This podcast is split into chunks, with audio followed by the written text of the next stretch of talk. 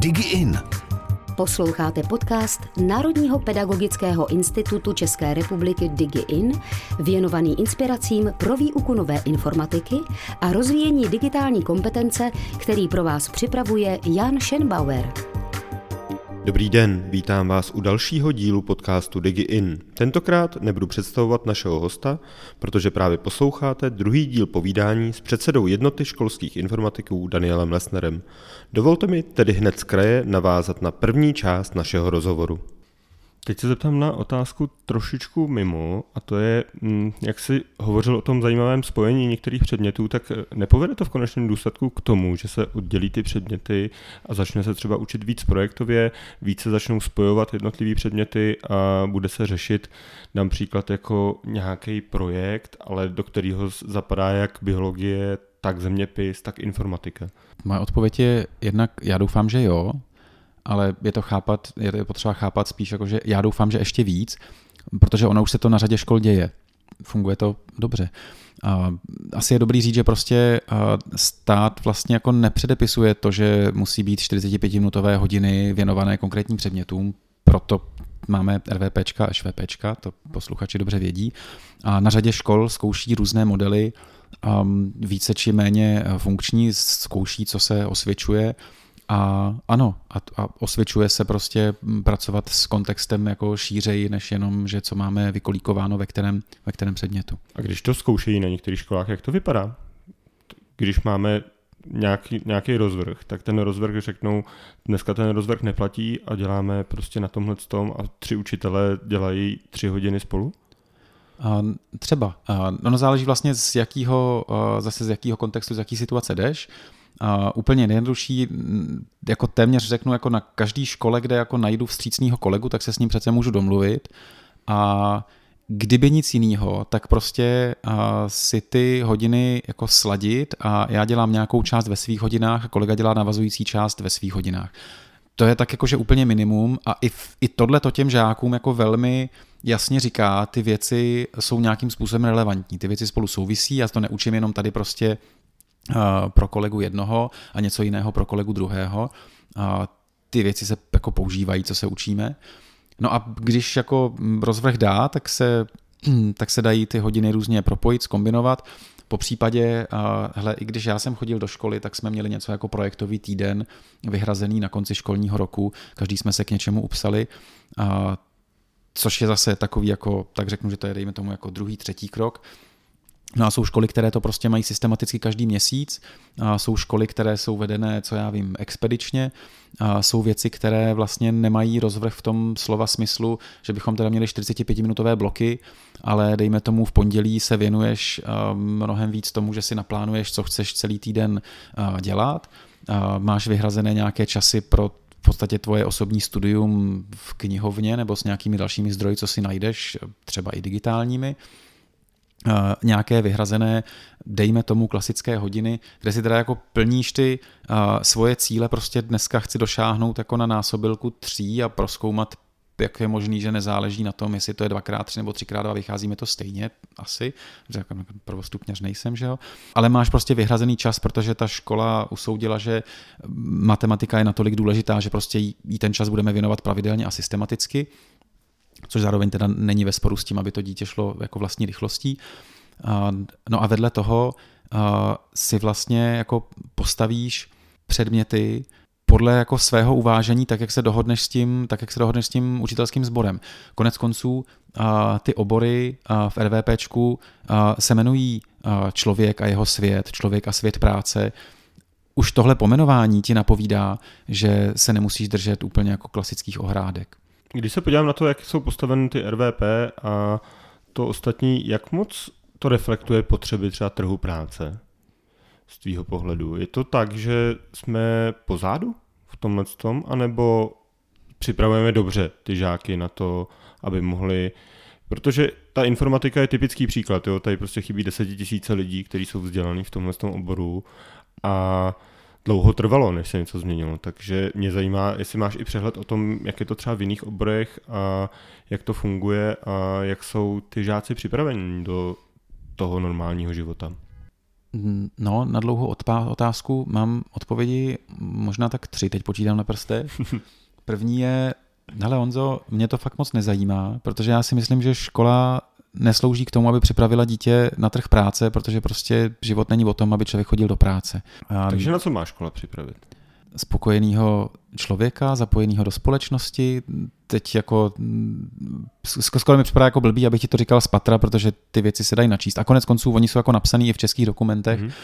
Ale a, jako je velmi zužující, když se budeme soustředit jenom na tu práci, protože člověk taky má třeba rodinou nějaký osobní život, konec konců duchovní život a tak dále. Žije v nějakém prostředí, na kterým má asi zájem, aby vzkvétalo a podobně. A, no a Druhá moje odpověď je, ono to RVPčko z tohohle pohledu vlastně mně připadá teda, že není napsané vůbec tak špatně. A pak zásadnější otázka asi je, nakolik se ty ideje z RVPčka propisují do toho, co se skutečně děje ve školách, a to je prostě škola od školy. Ale když se podívám do RVPčka, tak to, na co mm, jako jdou stížnosti z celé společnosti, že tam jako je strašně moc toho obsahu, no, tam není tak moc toho obsahu, že jo. To, že se děti nezaměřují na, eh, já nevím, řešení problémů a komunikaci, ale že se biflují informace, no to RVPčko ale opravdu neříká a nevyžaduje. Naopak vyžaduje jako pravý opak. Prostě tím klíčovým, co máme podle RVPčka dělat, je rozvíjet klíčové kompetence, a tam jsou jako vlastně velmi přesně eh, věci, které myslím si, že s trhem práce jsou celkem v souladu a ještě docela dlouho budou. A to jsou právě eh, věci jako komunikace, učení ve smyslu celoživotní učení a učení motivované mnou samým, že jo, ehm, řešení problémů, zase jako v obecnosti kompetence občanská, kompetence pracovní a potom na střední škole podnikatelská, a, nebo já tomu radši říkám nějaká činorodost. To jsou věci, které jako, já když jako zaměstnávám lidi, tak takovýhle lidi chci. No, tak asi takhle s trhem práce. A jak je to s těmi kancelářskými aplikacemi? Za prvé eh, patří do té hmm. nové informatiky, nebo tam jsou z ní vyňaty? A za druhé, i v zahraničí mají ty kancelářské aplikace v rámci informatiky, nebo je integrují do jiných předmětů? Ale je to jak kdy a jak kde, ta situace se různí. Mám pocit, že třeba Slováci si to nechali uh, smíchaný, Um, do značné míry to není rozhodnutí o tom, co ty děti mají nebo ne, nemají umět, ale jak to vlastně zorganizovat v té výuce. Uh, takže pro Česko jsme se rozhodli to oddělit, tak aby bylo jasné, co ta informatika teda je, že teď je to ten obor, což neznamená, že děti nemají umět pracovat s počítačem, ale není nutně úkolem informatiky to naučit. Je to prostě úkolem školy, to jednoznačně určitě ano. A zároveň eh, se tam změnilo i to vnímání ve smyslu, to není nutně jenom práce s počítačem, ale digitální kompetence jako taková, prostě život v digitálním světě, do toho ti patří eh, bezpečnost, do toho ti patří nějaká etika, eh, do toho ti patří nějaký sledování trendů a vyhodnocování, co vlastně se asi tak bude dít a jak se teda mám jako kariérně rozhodovat v takovémhle světě, který jako kolem mě se odehrává a jak se k tomu teda případně stavit tak, aby to nebylo, že ten svět se kolem mě odehrává, ale já se toho nějakým způsobem účastním s tím souvisí samozřejmě otázka, jak moc těm věcem mám rozumět a do jaké míry mám být jenom ten uh, uživatel, který to jako um, používá. A když školíš učitele, tak eh, s jakými se setkáváš? Jako, jak na to reagují ty učitele, na tu, na tu výuku, když je máš na ty nové věci, které třeba předtím neučili? Ale já jsem zatím školil, uh, myslím si, téměř výhradně všechny učitele, kteří přišli dobrovolně. Uh, což má samozřejmě velký vliv na to, jak se k tomu staví, jak jsou motivovaní. Určitě nemůžu říct, že by byli všichni jako od začátku nadšení a jako výskali radostí ve chvíli, kdy jako začneme něco dělat. Ale um, co mi asi připadá zásadní, jako pozitivní pro jako naší budoucnost, je, že u všech těch učitelů jsem viděl zájem o to, co ty děti se v těch hodinách naučí. A od toho se potom odvíjí další. Nesetkal jsem se s učitelem, který by mi tvrdil, že ty děti jako není potřeba naučit přemýšlet že není potřeba, aby prostě jako logicky zvažovali důsledky nějakých činností. A pak už se můžeme bavit o nějaké míře, o tom, kolik tomu věnujeme času, do jaké hloubky půjdeme, jasně, a určitě se neschodneme na všem, ale um, mě jako velmi, jako, um, já mám velmi dobrý pocit z toho, že uh, na tomhle základu, že nám prostě jde o to, aby uh, to dítě žilo šťastný, úspěšný život, tak na tom se shodneme. Ta nová informatika se také testovala na asi 100 školách. Jak to, jak to dopadlo? No, tak učebnice byly schváleny. To bylo tak jakože dvojí. Dá se to vnímat jako testování nové informatiky a ve skutečnosti to byla, ve skutečnosti to byla pilotáž těch učebnic, které jsme vytvářeli. Takže ta ale zpětná vazba šla samozřejmě jako nutně jak k těm cílům, které byly nové pro učitele i pro ty žáky, tak k těm učebnicím. Tam asi stojí za to podotknout, že by bylo poměrně snadné najít v Česku 100 škol, které po té příležitosti drapnou, protože by to měli vlastně zdarma, protože ta témata už jako řeší, tak proč si jako nepomoct přiučit se něco, že jo, z nějakých nových učebnic, pomoct té věci samotné, protože to dělají rádi, mají zájem na tom, aby se to teda prosadilo ale oni by nám moc nepomohli eh, v tom, co jsme chtěli zjistit. My jsme, vzhledem k tomu, jaká byla cílovka těch učebnic, začínající učitel, který jako nemá zkušenost, možná se mu ani úplně moc nechce, tak eh, jsme hledali školy, které by byly jako ochotné se přihlásit, to určitě jo, ale ne školy, které by s tím měly nějakou velkou zkušenost, ať už na straně učitelů nebo žáků. Eh, no a zpětná vazba ve výsledku byla vesměs pozitivní, což můžu říct, protože to testování probíhalo eh, v několika kolech, takže jsme to prostě iterativně vylepšovali. První ty připomínky jsme prostě zapracovali, druhý připomínky jsme eh, zapracovali a na potřetí už ty materiály jsou relativně použitelné. Možná je fér říct i to, že let, kdy jsme vycházeli z jiných materiálů, které už byly otestovány jinde, jako vím, že takhle třeba fungoval ten Scratch, že je to prostě úprava něčeho předchozího, kde zase to dává velkou šanci na to, že to prostě bude v těch hodinách fungovat. Ty jsi zmínil, že jste to inovovali dál podle těch zpětných vazeb. Mm. Teďka mi jde o trošičku obecnější otázku protože na začátku si říkal, že ta informatika se po 15 letech prošla nějakou jako inovací, změnou. Je to tak, že tohle je konečný stav, anebo že se to bude dál měnit, nebo jak často by se to mělo aktualizovat? Co je za tebe jako ten správný, ta správná perioda? Jakože teď už bychom se teď bychom si řekli, že už jsme spokojení a zařadili bychom se po bok těch všech ostatních kolegů, kteří říkají, tak takhle to je a teď už do toho jako nemusíme šahat. No to ne, Rozumná perioda mi zní jako délka toho studijního cyklu, takže třeba pro střední školy čtyři roky. A ono to teda zní jako, jako hrozný hukot, jako čtyři roky to vlastně jako není nic a už abys to jako znova přepracovával, ale zároveň, když to prostě budeš dělat často, tak eh, nepotřebuješ dělat ty změny tak zásadní. Teď třeba nad náma visí jako velká revize a vlastně to je trošku strašidelný v tom, že jako ještě se tomu říká velká revize, že jo, RVPček a je to po těch Čím prostě víc velký 15... to je, tím víc strachu to přináší. No jasně. A zároveň si říkám, kdybychom to měnili jako průběžně a nemyslím tak nahodile, jak se to měnilo, ale nějakým systematickým předvídatelným způsobem, tak ty změny nemusí být tak hrozný. A zároveň myslím si, že je zdravý a jako jsem přesvědčen o tom, že jako většina kolegů to tak má.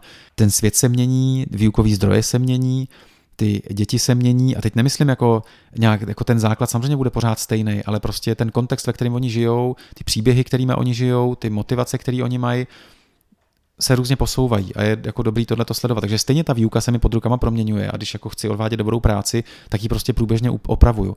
Jako ta představa, že si jednou udělám nějakou um, přípravu a tu potom jako můžu dalších 20 roků recyklovat, to jako vlastně takový kolegy nemám. Informatika stejně tak jako tělocvik nebo výchovy trošičku spadala do těch předmětů, který tak nějak nebyly tak tvrdě hodnoceny jako třeba český jazyk nebo matematika. Rozdávala se tam jednička, dvojka, možná někdy trojka, když někdo člověk fakt neuměl malovat nebo zpívat. Eh, jak je to dneska s tou informatikou a jak oceňuješ ty žáky? Je to tak, třeba vycházíš z tak tvrdého přístupu, jak je třeba nastavený v matematice? Ale um, tě si tu otázku trošku vrátím, jako proč potřebuješ ty žáky oceňovat? Je to tak, že člověk je oceňovaný i jako v práci za nějaký výkon, mm-hmm. tak stejně tak, když odvádí práci v té škole, a já nejsem zastánce toho, že bych mm-hmm. potřeboval jako nutně oceňovat, ale ten náš systém je na tom postavený. No, já jako mířím k tomu, že mě prostě ta jednička jako neříká nic moc o tom, co umím. Z tohohle hlediska, jako u, už jenom z toho hlediska. No, ne, jde o to, že to potom degraduje ten předmět, když jako všichni dostanou jedničku. Ano tak to vlastně nevypovídá o tom, že kdo je lepší, kdo je horší. Jestli tam ti žáci chodí kvůli tomu, aby dostali jedničku, po případě, aby se dozvěděli, kdo je lepší a kdo je horší, tak jako to asi jako potřebují. A konec konců učil jsem na různých školách a bylo to různě, někde na tom prostě lpěli víc, někde, na tom, někde jim na tom jako celkem za stolik nezáleží. A pro mě je asi podstatnější, co umí a co by ještě umět mohli. Když už teda známkuju, tak je pro mě podstatný umět říct, za co ta známka je. A asi ne ani ve smyslu odvedeného výkonu, ale ve smyslu, co to teda značí, co, co to říká o tom, že ten člověk umí nebo neumí.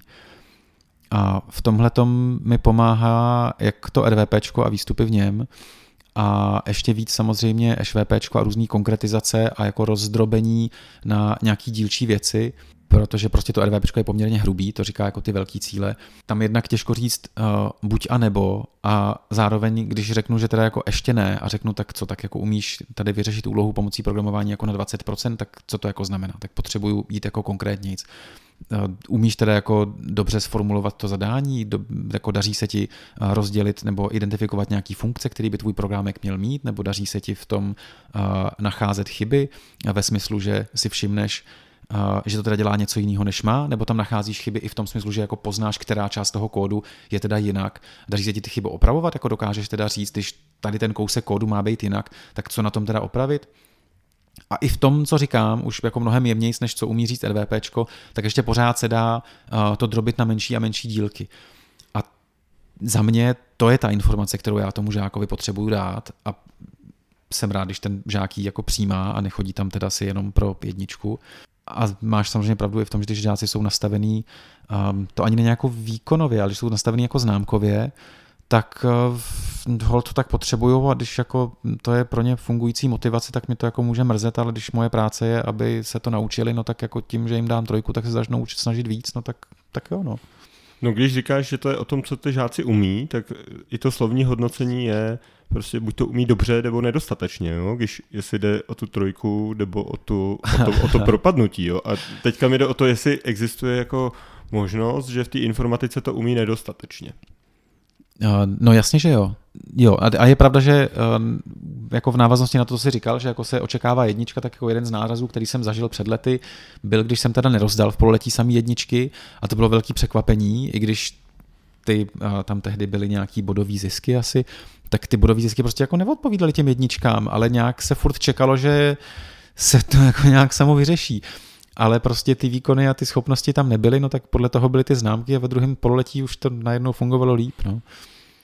Takže to, že člověk, eh, ten um je nedostatečný, je, to znamená, že ten člověk ne, nedokáže vůbec pobrat jako nějaký základní eh, principy toho třeba, když bereme nějaký blokový programování. Ale myslím, že s tím jsem se ještě nesetkal, přestože jako máme, řekl bych, jako na škole třeba velmi jako širokou škálu různých žáků, ale jako rozhodně je pravda, že ne každý je na všechno připraven ve stejný okamžik.